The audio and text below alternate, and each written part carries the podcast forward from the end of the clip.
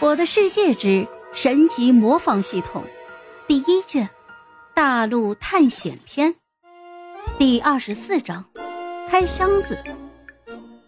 此刻普凡的内心波涛汹涌，太无语了呀，这升级后的能力都是些什么鬼呀？系统，你给我滚出来！你告诉我，这带刺的玫瑰和羞羞的铁拳升级和不升级有什么区别？回禀宿主，能力有高低好坏之分，如果比较差的能力，您再怎么升级都是无用的，所以系统这边建议宿主一点，要甄别好能力之后再进行升级，或者是升级系统对目前的能力进行变异升级哦。普凡这边听完，对于系统的回答还是比较可以接受的，毕竟这能力那肯定是有区别的，以后自己一定要好好的甄别模仿的对象，再来进行模仿学习。想通了这一点的普凡就暂时放过了系统，随即再次问出了关键点。那系统你这边该如何升级呢？和能力升级一样，宿主只需要将经验用于升级系统即可。哦，那能力变异需要系统多少级啊？1000级即可。呵呵，你当我没说，没你事了，下去吧。普凡心想，我杀了6个掠夺者才升3级，你居然要1000级，那我要杀多少掠夺者啊？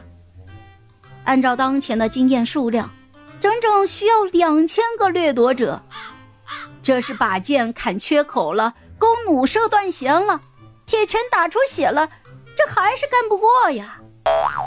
而这个时候，系统却出来提醒了普凡。温馨提醒宿主，如果想要升级能力，必须要先升级系统哦，能力等级不可超过系统等级10级，而且后续将会开启能力商城，有很多超强的能力在等待着宿主哦。啊？那按你的意思，我还必须先升级系统，不然其他的能力还不能继续往上升？是的，就是这个意思。我懂了，我就是没得选呗。行了，你先退下吧。普凡现在的心情已经缓解差不多了，也开始接受了这个现实。而他此刻还有一件非常重要的事情要去做，那就是开宝箱。